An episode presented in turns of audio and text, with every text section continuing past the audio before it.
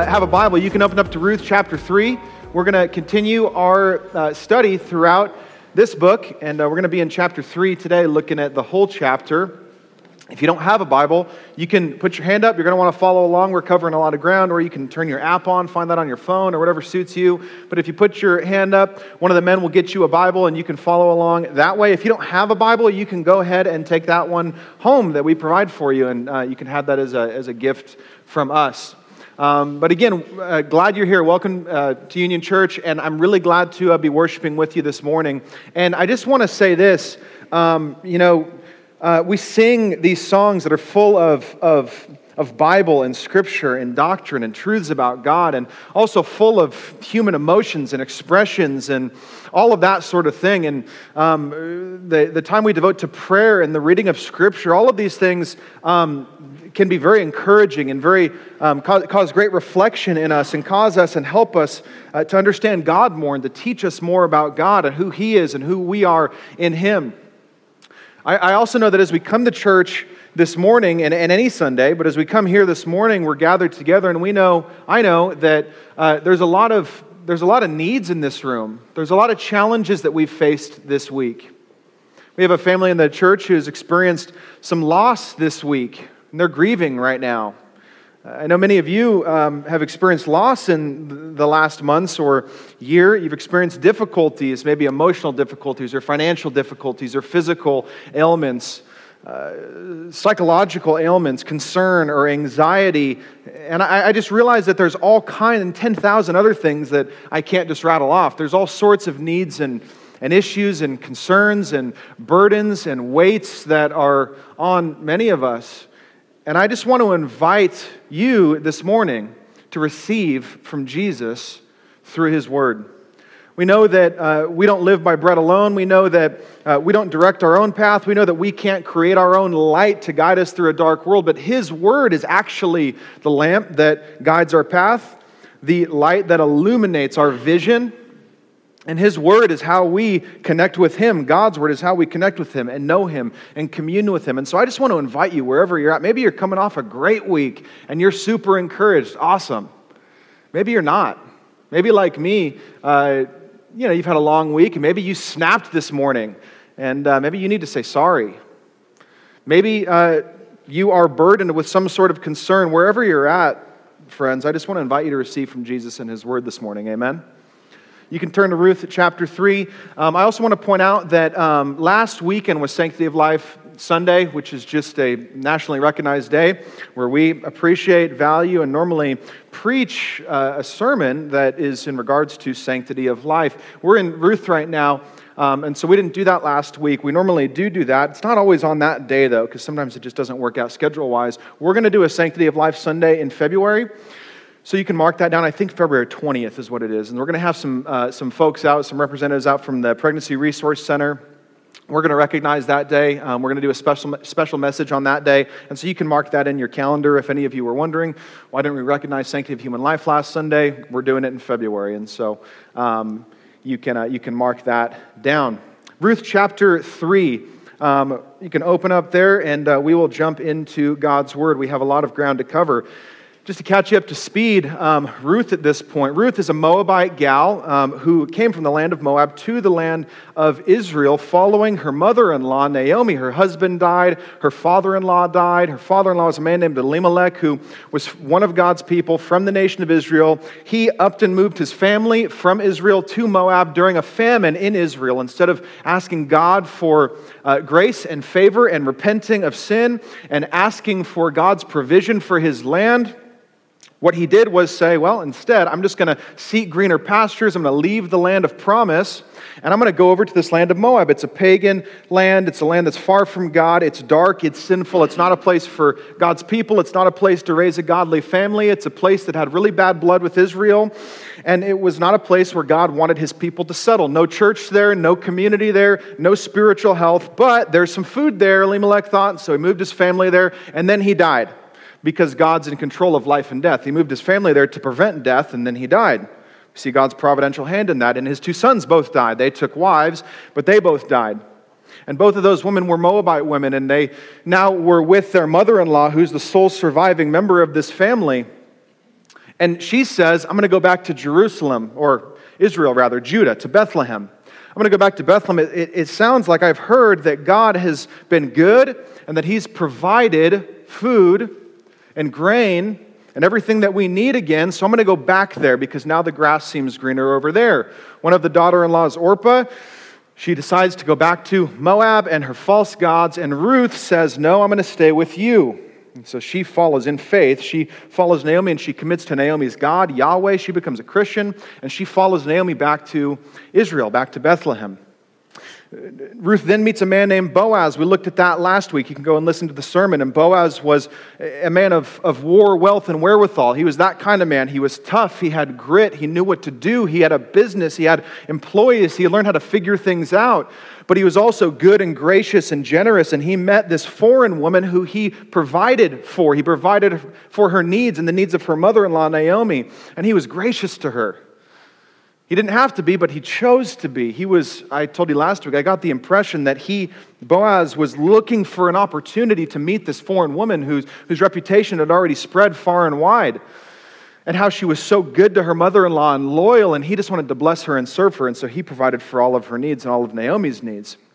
We saw how he looks a little bit like Jesus there. We're going to see some more of that this week. So that's where we left off as we get into chapter 3.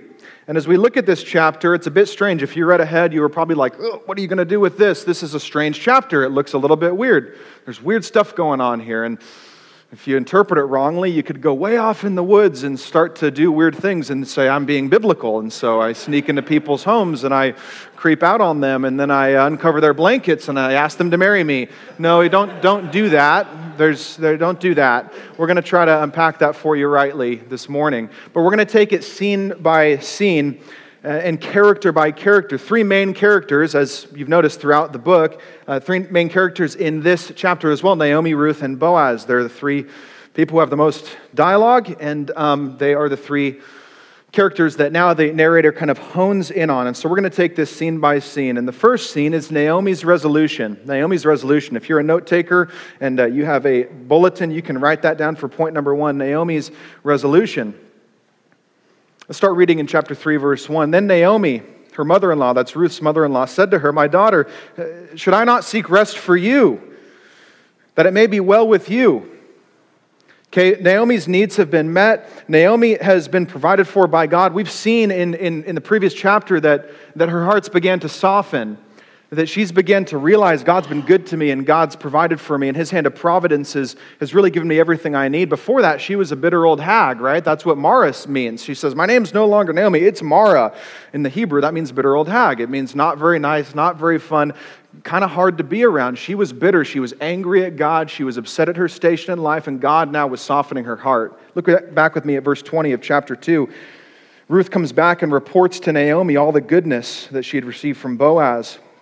Verse 20 Naomi said to her daughter in law, May he be blessed by the Lord, whose kindness, the Lord has shown us kindness, hesed, love, compassion, goodness, faithfulness. The Lord's hesed, has not forsaken the living or the dead. Okay, so Naomi's heart is beginning to soften, and now she's beginning to consider Ruth and not just herself. Her eyes are coming off herself and moving on to Ruth. You have needs, she says to Ruth. You have issues that need to be taken care of. You need more security and provision than I can provide for you. You have been faithful to me. Ruth has been faithful to Naomi. You have been faithful to me. And now we need to focus on your needs. You need provision. You need protection. You need a husband. I have an idea. Naomi has an idea. Verse 2 here's her idea how about Boaz? Is not Boaz our relative with whose young woman you were with? He is winnowing out the barley tonight at the threshing floor. Wash therefore and anoint yourself and put on your cloak and go down to the threshing floor. But don't make yourself known to the man until he has finished eating and drinking. But when he lies down, observe the place where he lies. Go and uncover his feet and lie down, and he will tell you what to do. How about Boaz? This is her plan. Remember, Boaz is a man of war. He's tough. He has grit, right? He's a man's man. He, he, he's a man of wealth. Right? He has resources. He, he's, he's done well in the world. Uh, he's a better way to say that would be he's been a good steward of what God has given him, and he's multiplied and not just squandered on foolish living and foolish spending. He doesn't just seek to have a good time, he seeks to actually build wealth and to be generous with his wealth. Okay, God provides that. Boaz has multiplied it and been faithful with that. He's also a man of wherewithal. He knows what to do. Yeah, he, he, he knows where to go. He knows how to do things. He's aware of his surroundings. He's that sort of man. He's the man, Naomi says, that can provide you with protection and security and provision. That's the kind of man you'd like to marry, isn't it? After all. Now, let me give you a bit of a time frame here so we can kind of locate where we're at in the story. The end of chapter 1, you'll see verse 22. The end of verse 22, they're arriving in Bethlehem, and they came to Bethlehem at the beginning of barley harvest. Okay, so that's when they get to Bethlehem. Now, verse 23 of chapter 2, end part of that verse, she was with, Ruth was with the young woman of Boaz, gleaning until the end of the barley and wheat harvest. And that's the time now that we're at in chapter 3. So from chapter 1 to chapter 3, we have six, seven, eight weeks, beginning of the harvest to the end of the harvest. The end of the harvest is coming up now. So it's been seven, eight weeks. And Ruth, though she had a connection with Boaz, uh, he was good to her. They began to build a relationship. It was non romantic. He was just being good and almost fatherly to her. But nonetheless, uh, there was no further romantic move from Boaz. Now, I think Naomi was maybe hoping for that to kind of just emerge naturally. We see that again, chapter 2, verse 20. Naomi says, The man is a close relative of ours, one of our redeemers. Okay, we're going to see what that means later in this chapter. But what she's saying there is, huh, maybe this could work. Maybe there could be some connection here. She doesn't say that, but that's kind of in the back of her mind. But now it's been six, seven, eight weeks, and nothing's happened. There's been no progress in that. Boaz hasn't made a move, he hasn't made an advance of any sort. That's important because it tells us a couple of things. Uh, it tells us first that, that Boaz didn't have any ulterior motives when he was being good and gracious and generous to Ruth.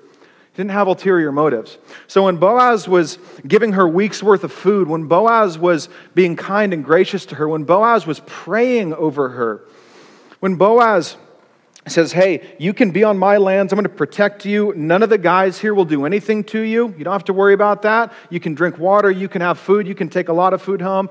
You don't got to worry about anything anymore, sweetheart. That's what he was saying, basically. And, and it shows us that the fact that he didn't then move forward with a romantic advance, it shows us he didn't have any ulterior motives. He wasn't thinking, well, I'll do all these things with the hopes that maybe it'll kind of sway Ruth and she'll kind of start to, you know, fall for me. That wasn't happening there. It also indicates possibly that Boaz was respecting Ruth's mourning period. Remember, Ruth's husband has died, and Ruth would have been mourning for some time and would have given public indicators and signals of that, possibly with her dress, her, her clothing, maybe other symbols. Uh, of that that would indicate that she was grieving and mourning. We don't have a ton of detail on that, so we don't have any clarity really on how long that would have lasted for. It's possible, though, that Ruth is still in this mourning phase and that Boaz recognized that and respects it because he's an honorable and good man. In addition, if Boaz did have feelings for Ruth, if they did begin to develop at some low simmering level, we know about Boaz that he certainly would not want to use his position or his authority or generosity as leverage or influence over Ruth. Cruel and evil and sick men do that, not Boaz. So it's been six, seven, eight weeks, no progress. Naomi's needs have been met. She recognizes God's faithfulness, his providence, his provision, but she wants more for Ruth. And so she pitches this plan. Why don't you get prettied up? Go take a shower. You've been working hard all day, gleaning. Go take a shower. Get dressed. Put your cloak on. Go and do that. And then here's our plan. I think you should go to the threshing floor. You should wake Boaz up after he lies down. And you should present yourself to him. And then he will tell you what to do. That's the plan. Now, I want to say this. All throughout the book of Ruth, we have seen God's invisible hand of providence. I told you at the beginning of this series that providence is, is one of, if not the major theme of Ruth, Ruth God's providence. God's invisible hand that is guiding and directing and deciding all of human history and, and, and our lives. It's, it, it's God's providential hand, it's His sovereignty and His goodness. Those two things meet and they manifest in His, in his providence. God is sovereign and He's good. And all of His providential direction is for the good of His people. Ultimately, those verses we read in Romans indicate that for us that God works our lives and situations and, and world events together for His glory and for our good. Okay, so we know that. We've seen God's providence at work in Ruth. We're going to see it here again uh, in chapter 3. And, and I hope, church, that hearing and learning of God's providence these past weeks, I hope that that's been a great encouragement to you. I hope it's brought in you great comfort to understand how God is at work in our lives, not just in some pithy, trite way, but actually, God actually guides and leads and decides all of human history. And because He's sovereign and He's good, we should be comforted by that. We should take hold of that truth and it should bring us encouragement. We need that for ourselves daily. As we live breathe, love our families, go to our jobs, love our church well, make regular decisions in life, we need to understand God's providence. We also need to understand it, bigger picture, in the cultural climate we live in. We live in a crazy time, don't we? What a time to be alive. I read this satirical news article this week that many of you probably saw, and uh, it had a picture of these Christians. They were like a bunch of like 20 or 30 year old Christian, you know, not, they were just people and uh, they're actors. And, but that was the picture. And they like had drinks in their hand, they were smiling. And, and, and the headline said, American Christians excited to live through the book of Judges firsthand. you got to love that. Just sitting there with their cappuccinos or whatever. We do live in the book of Judges to some degree. We're experiencing a sexual revolution um, that is just wild In our nation, child sacrifice is legal. A million children a year are uh, sacrificed, killed on the altar of uh, modern Molech. That's violence and uh, destruction and immorality, you realize, on a, on a far grander scale than anything in the book of Judges. You read the book of Judges, you're like, oh, that is horrible. How could that happen? Well, we kill a million kids a year legally. Consider that. It's estimated that uh, in World War II, the total amount of Jews that were killed in the Nazi Holocaust was six million, maybe more. One of the worst Holocausts in human history. I mean, absolutely horrible and terrifying, horrific, and graphic. If you study World War II, if you study the Holocaust, you almost, you almost don't want to. It's, it's almost too difficult. Six million. We've killed 10 times that amount of children in the last 45, 6, 7, 8, whatever it is. Less than 50 years. We've killed 10 times that amount of children. That's wild. Can't even comprehend that. Total numbers for World War II, I think, is somewhere between 75, 85 million. We're almost to total World War II casualties just through abortion. Incredible. Not to mention the increased marginalization and oppression of religious freedom, again, sexual revolution, all kinds of things that if we really um, spent a lot of our time stewing on, we'd probably be freaking out. We live in a crazy time. In all of this, we look at the world and we're like, what is going on? On the other hand, we look at God and we realize your, your providential hand is at work in all of this. I don't know what that's going to be like. I don't know how that's going to turn out. I don't know what you're doing through this, but you are sovereign. You are good. Your providence is in control of all of this stuff. And so we can trust God. We can trust that He's sovereign. We can trust that He's good some verses for you on the screen. Would you put that first one, I think, from Proverbs? The fear of man lays a snare, but whoever trusts in the Lord is safe. The fear of man lays a snare. Man, there's so many things we can be scared of. There's so many people that we can be scared of. We can be scared of their opinion, individuals. We can be scared of public opinion. We can be scared of all sorts of things. And, and when that happens, when we fear man over God, a snare is laid and we step right into it as we begin to fear man over God. And we enter into a place where we're not safe where we're actually open to attack, where we're actually vulnerable. But he who trusts in the Lord is safe. He who trusts in God and his sovereignty and his goodness and his providence is safe. Next verse. The Lord is my light and my salvation. Whom shall I fear? The Lord is the stronghold of my life. Of whom shall I be afraid? That's God's goodness, provision, providence in our lives. Next verse. And we'll come back to that one later. We can trust in God's providence, church, in His goodness, in His sovereignty. That being said, I need to point this out as well. Understanding God's providence and recognizing it exists does not mean that we sit around and wait for God to do stuff. It doesn't mean we just kick back and wait for God to act.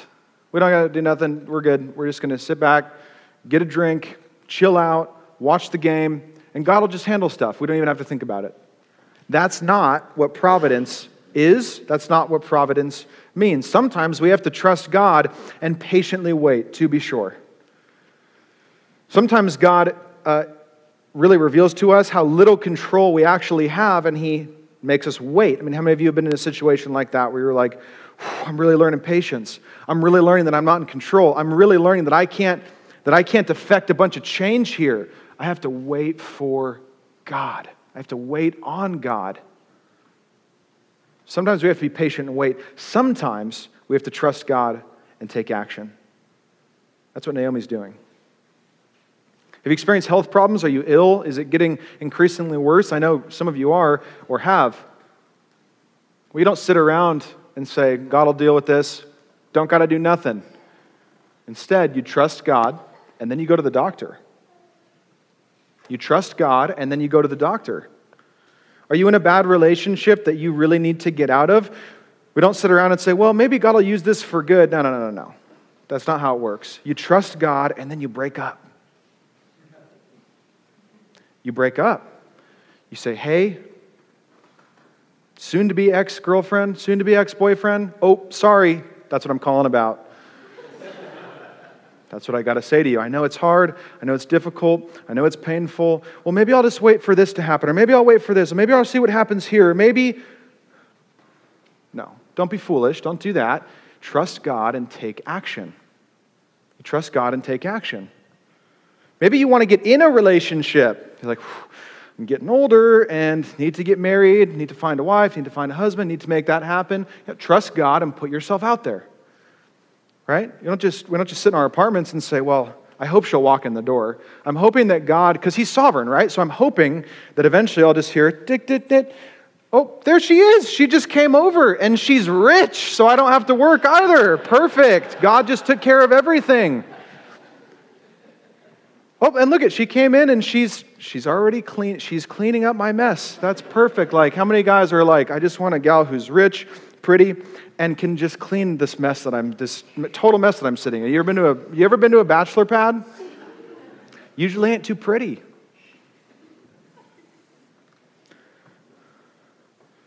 Do you need a job? Well, yeah, trust God and, and start learning and working hard and applying. Right? Some of these things are obvious, but for the sake of illustration, sometimes we trust God and wait patiently. Sometimes we trust God and take action. Okay, we do the best we can to follow the scriptures, to seek counsel, to heed counsel, not just be ready to field advice, but seek counsel and then heed it. Not to be wise in our own eyes, right? But do it with counsel. We make wise plans, we entrust them to God, and we execute. Now that verse, Kylie, of Proverbs 16 3. Commit your work to the Lord and your plans will be established. Okay? So, so this part, we have to do this. God has created us as rational creatures with, with minds. He's created us as creatures that know how to figure things out, that know how to think ahead, that understand time, that have some concept of time. And so He has told us commit your work to the Lord. Make plans, figure it out, put it on paper, seek counsel, and then give it to the Lord, and your plans will be established by Him. Sometimes He changes them, but He's the one who establishes them. That's His providence. So we make plans, we trust God, we execute the plans, and we trust His providence. That's what Naomi's doing here. She's trusting God and she makes a plan. Now, her plan, just listen, all, everything I just said is true, but her plan seems a bit odd. Seems a little odd, right? She's trusting God and she's making a plan. She's doing the right thing. But if you look at her plan, it just seems a little bit odd. It's slightly vague and it's very risky. I'll tell you why in a second. But here's what we do know we know that, that her intent, Naomi's intent, is for the good of Ruth. God has softened her heart and, and she's focused on Ruth now. So her intent is for the good of Ruth. We also know that she has great confidence in the character of Boaz. She has great confidence in the character of Boaz. Look back at verse 4, chapter 3. When he lies down, observe the place where he lies, go and cover his feet, lie down. Sketchy, Naomi. Okay, but listen, listen, he will tell you what to do. That's a, that's a big, that's big confidence. She has big confidence in his character. Verse 5 And she replied, All that you say, I will do. Ruth agrees.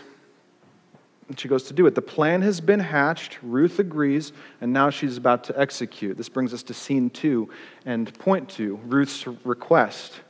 Ruth's request. Verse 6 So she went down to the threshing floor and did just as her mother in law commanded her. And when Boaz had eaten, and drunk, and his heart was merry, he went to lie down at the end of the heap of grain. And she came softly and uncovered his feet and lay down. And at midnight the man was startled and turned over, and behold, a woman lay at his feet. Okay. So if you've never read your Bible before, just I'm going to explain this to you, I promise.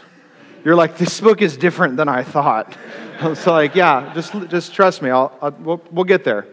We'll get there. This is a bit weird, for sure, and that's an understatement. Boaz, here's the scene Boaz is working all day. He's a hard worker. He's there with his guys. Uh, man, he's just, he's just harvesting stuff. Okay, he's working all day. He goes, says, Man, I've had a full day's work. I'm going to have a good meal. I'm going to have some glasses of wine. It's going to be a good night. I'm going to just enjoy what God has given me and I'm going to rejoice and celebrate. I'm really thankful and then I'm going to sleep like a log. In the middle of the night, Ruth sneaks in. Okay, she creeps in to the threshing floor. She lays down. Now, it's common at this time of year for men to sleep at the threshing floor like this who are working in the fields. Um, it was warmer out, and they would lay down next to their product to guard it from marauding animals, from thieves, whatever. Okay, so that's kind of where this is happening. It's kind of more open air. It was also common in that time, when men would do that that time of year, for prostitutes to approach men and proposition themselves for work. Okay? So that is kind of laying there in the context, too. So that's what's happening. Boaz is now asleep. One commentator says that this is a man. Now, this is not like a night of like debauchery and partying. It's not that sort of thing. He's eating, he's drinking, he's worked, he's having a good time, for sure, because Christians can have a good time. And, and one, one commentator says this is a man who is, he says something like, who is enjoying the fruit of what God has given him and who is at peace with God. He's at peace with God, enjoying God's good gifts. He's had a good day, and now he's asleep. The scene is set. Ruth sneaks in. That's the context. Now, here's the ask. Verse 9, verse 8, rather. At midnight, the man was startled. You would be too. And he turned over, and behold, a woman lay at his feet. And he said, Who are you? It's dark out, right? You know, you wake up in the middle of the night, everything's black, your eyes haven't adapted. She answered, I am Ruth, your servant. Spread your wings over your servant, for you are a redeemer. Again, do not repeat this. Guys, if you do this to a gal, you will go to jail. Gals, if you do this, just don't. It's not a good idea, okay? It's not a good idea. But listen, here's the ask Will you marry me? That is what she's saying. This is a marriage proposal. Part of the idea here is if she would have just approached Boaz in the field where they would normally interact, that would be very weird. That would that'd be strange. Now, this is a bigger risk in a different way, but she wanted to make sure that he was also honored in this whole thing. So she, so Naomi's trying to figure out a way to do this on the down low. That's what's happening here. And so she sneaks in and says, Boaz, you've been working all day, you've had a good night, will you marry me? That's what's happening here. This is hugely risky. And I'm going to give you a few obvious reasons why. Number one, uh, Boaz could have interpreted this Here's the most crass one, at least. Boaz could have interpreted this as a proposition from a prostitute. He could have said, Oh, this is what prostitutes do. Ruth is being like that. And then said, Sure, I'm taking advantage of her. That's possible. Number two, Boaz could have, Boaz could have interpreted this as Ruth was mimicking a prostitute and just turned her away. But their relationship would have been ruined, her credibility would have been ruined, uh, Ruth's reputation would have been ruined. Risky. Number three, Boaz could have understood, it's possible, he could have understood Ruth's true intent and just graciously turned her down. That's possible. Then it would be over, it'd be done. Again, the relationship would be ruined, there'd be some real damage and um, fallout. Fourth option, of course, is that Boaz understands her true intent and then responds favorably. And that's what Ruth is hoping for.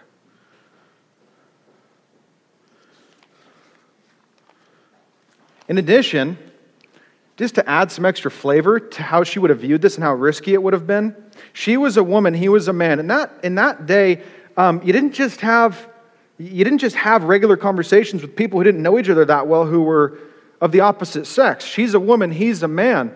And she's making the advance on him. That was totally out of place. She is poor. He is wealthy. There's a big gap in social status. She is young. He is older. There's a big gap in their age. She is a foreigner. He is a native. There's a lot here that would possibly prevent Ruth from doing this. And taking all those things into consideration and still stepping out in faith is a big risk. I mean, you guys who are married, do you remember asking your wife out for the first time? Do you? You probably forgotten because you were so embarrassed. I mean, I literally when I when I asked my wife to marry for when I got engaged to my wife, I all I remember is like, okay, I'm going to do this, do this, open the box, blacked out. And then I just remember like 5 minutes later, you know, life. 5 minutes later. I didn't actually like black out, like fall. I'm saying my memory is like blacked out because I was so nervous. I was so so nervous. I don't know if I'm sure many of you guys, you go ask your wife, okay, there's a lot on the line here. What if she says no? What if it ruins our friendship? I don't know, what if there's something else going on?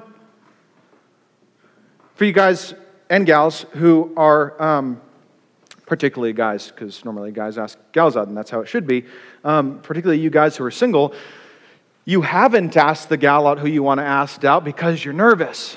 So you could put yourself in this position. There's risk involved. It's a, it's, a, it's a big ask. Something bad could happen. Now consider all of her risk. Significantly, significantly more. She has a lot on the line.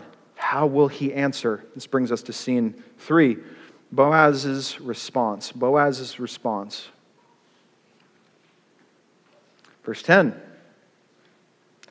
He said, May you be blessed by the Lord, my daughter. You have made this last kindness greater than the first, in that you have not gone after young men, whether rich or poor. Now, my daughter, do not fear.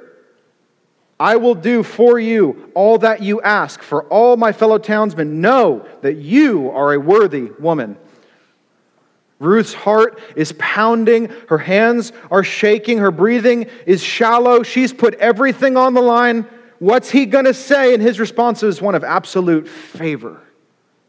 Absolute favor. Don't have any fear. Don't say another word about it. You don't have to beg. You don't have to plead. I have heard you. I get it. The situation's a little weird, but I will do what you want. I will redeem your family. I will marry you. Want you to notice verse 10. Boaz says, Your kindness, this kindness, this last kindness is greater than the first. That's our little word, hesed. We looked at that last week. God's, well, it's normally used in terms of God, but the word means, means it's hard to pin down into one English word everlasting love, everlasting commitment, loyalty, service, goodness, generosity, compassion, faithfulness, everlasting faithfulness. It, means all of those sorts of things. And Boaz says, Your Hesed here has been greater than the first. Now we have to ask a question How is this action on the part of Ruth demonstrating Hesed? Hesed is compassion, love, thoughtfulness, generosity, loyalty towards another. How is Ruth's action here demonstrating Hesed? Because we could say, on one hand, we could say, we could look at this and think, well, this benefits Ruth. This situation benefits Ruth. And on one hand, I mean, there's definitely truth in that. In the end, she, she will receive certainly some benefit from this. But there's more here than that. Boaz points out in verse 10 that in doing what she has done, Ruth has demonstrated a few things. Number one, she's considering Naomi's well being above her own. Do you realize that? In doing this, Ruth is considering Naomi's well being above her own. The fact that Boaz is a kinsman redeemer, and we're gonna, I'm going to define that for you in a moment, but the fact that he's a redeemer is of more benefit to Naomi than it is to Ruth. He previously commended Ruth's love, her hesed for Naomi, uh, I think in chapter 2. I mean, he, he said, I've heard of your loyalty, your kindness, and your courage following Naomi. You have been good to her. I'm going to be good to you. And now he says, This hesed is even greater than the last. In addition, her willingness to do this also demonstrates to Boaz her respect and her admiration of him. He says, You already have proven character. Everyone knows you're a worthy woman. In just a few short months, Ruth has proven herself as a worthy woman, worthy of honor, worthy of respect, worthy uh, uh, of, of, of all of those sorts of things. You are an admirable woman. That's the reputation she had already gained for herself. Boaz says, Hey, look, you have options. You have options. You've earned this reputation. He realizes that he is older. And a man like Boaz is not a likely first pick for a gal like Ruth. She has options. She could have gone after a much younger man, rich or poor. Basically, he's saying, You could have gone after anyone who was younger than me, who would have been a better match for you, who would have looked better than me, who would have been in a similar season of life. And yet you have chosen to not do that. You have chosen to actually pursue me. Instead of choosing a merely outwardly compatible match, she chooses him. This may not be a match of great social normalcy. This may not be a match in status. It's not a match in looks. It's not a match in age. It's a match in character. This is a match in character.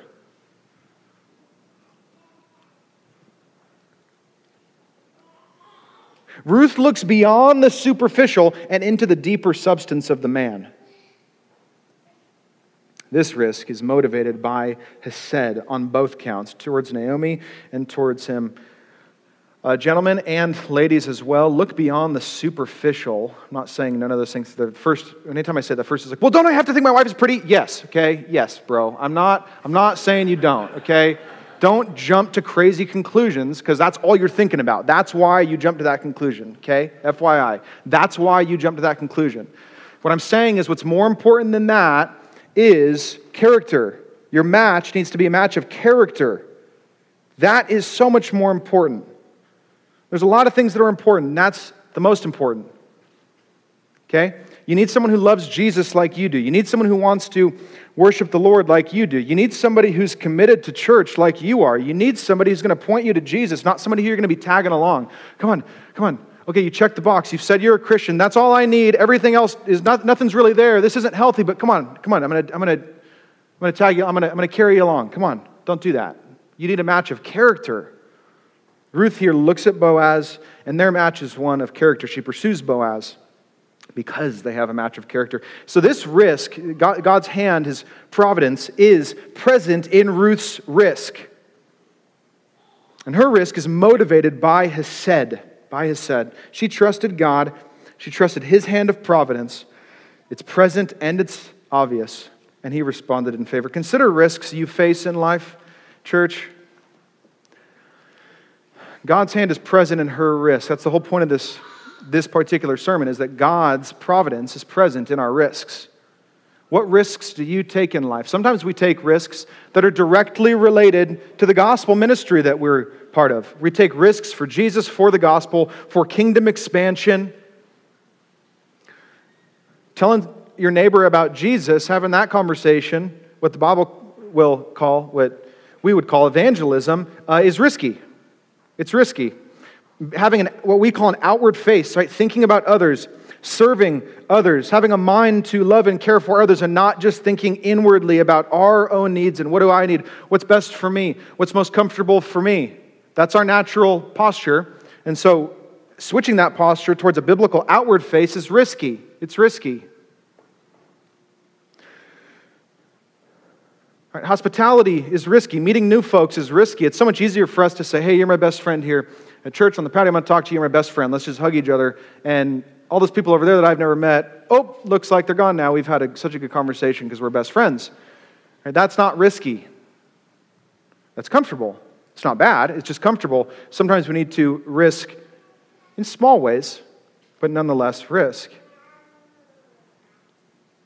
Being faithful and unashamed of your testimony of Christ in a secular world is, is risky. You're part of a church plant. Church planting is risky. I can give you lots of stories about risk. You can ask my wife about risk.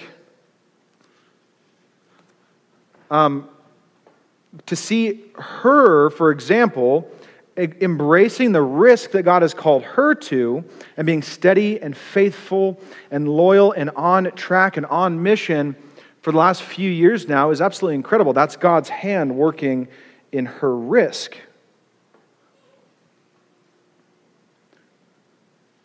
can think of other families that uh, are among us right now um, who left something comfortable and familiar to be part of a, of a new mission. And I tell you what, that's risky. It's risky. It's good to step out, isn't it? It's good to step out in faith. It's good to take risks. It's good to trust God. It's good to trust God. Sometimes we take risks for our gospel ministry. Sometimes we take risks that don't seem directly connected or related to gospel ministry, though everything in some way might come back to that. There's lots of things we do in life that are not directly related to gospel ministry, right? As God's people, we must trust His hand of providence in all areas, not just the ones that seem overtly spiritual. We're spiritual beings everywhere, not just at church, right? Amen? We're spiritual beings everywhere. Risk is not a foolish gamble, but wisely, prayerfully, considering, making plans, and trusting them to God. Okay? Think about your marriage. When you get married, that's a risk. Okay, you get married and now you have new financial risks. Having kids is a risk. Letting your kids go and play on their own is a risk, but it's good for them. Adoption is a risk. We have Darren and Julie, who you, who you know and have met. Many of you have given to their adoption fund. They have an adoption fund that we host here at the church, and you can give to their adoption fund. They're spending like 50 grand to adopt a child that's a huge risk. They're not super rich, just so you know. The Darrens are hard worker, they do fine. I'm just saying that's a lot of money. That's a lot of money. That's my only point. That's a lot of money. It's a big, big risk.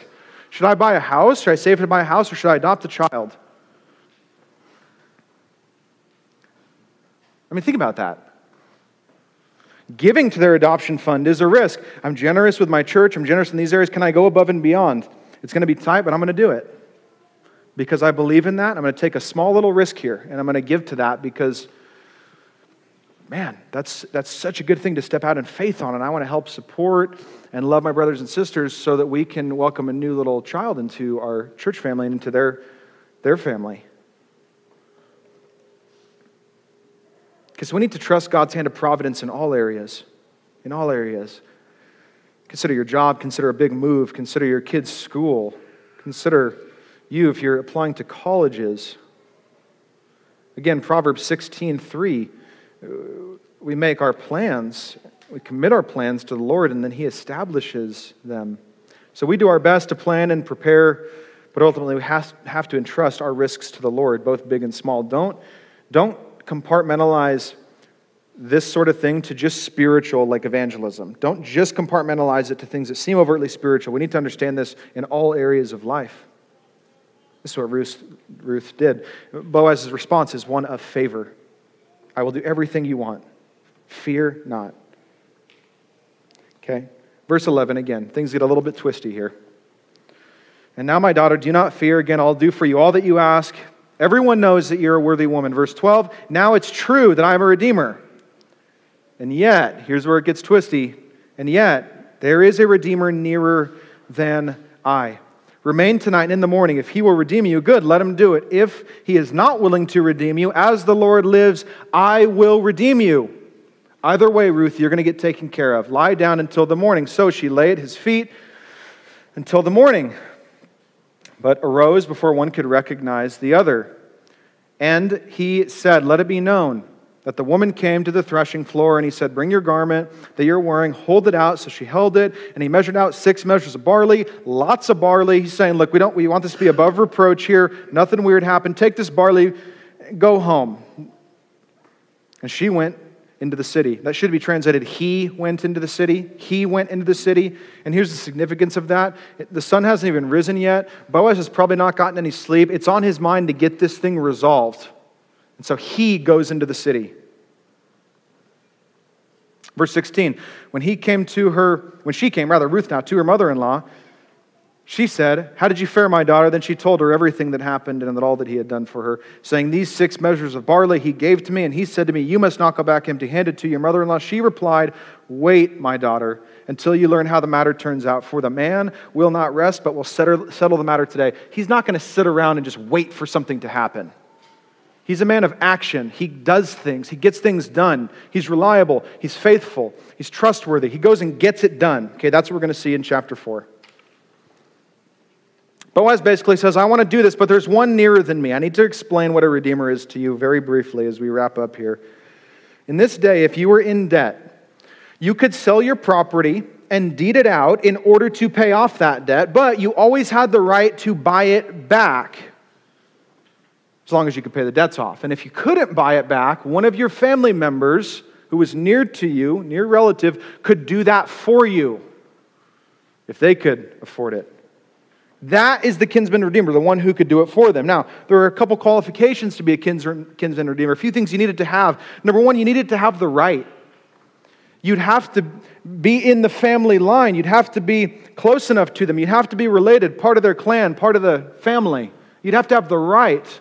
Number two, you'd have to have the resources, you'd have to be able to afford it. Number three, you'd have to have the resolve, you'd have to want to do it. There's a problem here with Boaz's right. We're going to see how that gets worked out next week. But ultimately, in the end, Boaz meets these three qualifications to redeem these two women and some land, apparently, they had, they had previously had there when they lived there with Naomi's husband. Naomi has the right I mean, excuse me, Boaz has the right. Boaz also has the resources. He's wealthy, right? He's rich. Boaz is rich. And here was the big risk that Ruth was trying to sort out that night. Does he have the resolve? Does he want to do this? Does he want to? And the answer now is yes, he has the resolve. We're going to see how this concludes in chapter 4, um, as we always need to do because all scripture and all sermons and all passages point to Jesus. And I need to now connect this for you to Jesus. Because we learned last week that Boaz is the lesser Jesus, Jesus is the greater Boaz. Boaz is what theologians call a type of Christ. He points to Christ, he's a shadow of what's to come. Boaz has the right to redeem Ruth, he has the resources to redeem Ruth. And now we know he has the resolve to redeem Ruth and to redeem Naomi. Jesus is the greater Boaz, and his redemption is a greater redemption, isn't it? Jesus comes into a world for the purpose of redeeming. Jesus says, I've come. Here's my mission statement, is what he says. I've come to seek and save the lost. That's what I'm here for. I'm not here to give stimulating theological lectures, though he taught us about the kingdom of God and the character of God and all of that. That's not his main purpose is to reveal God. It's not to just give stimulating theological lectures where we all sit down and take notes and say, okay, I'm learning more about God.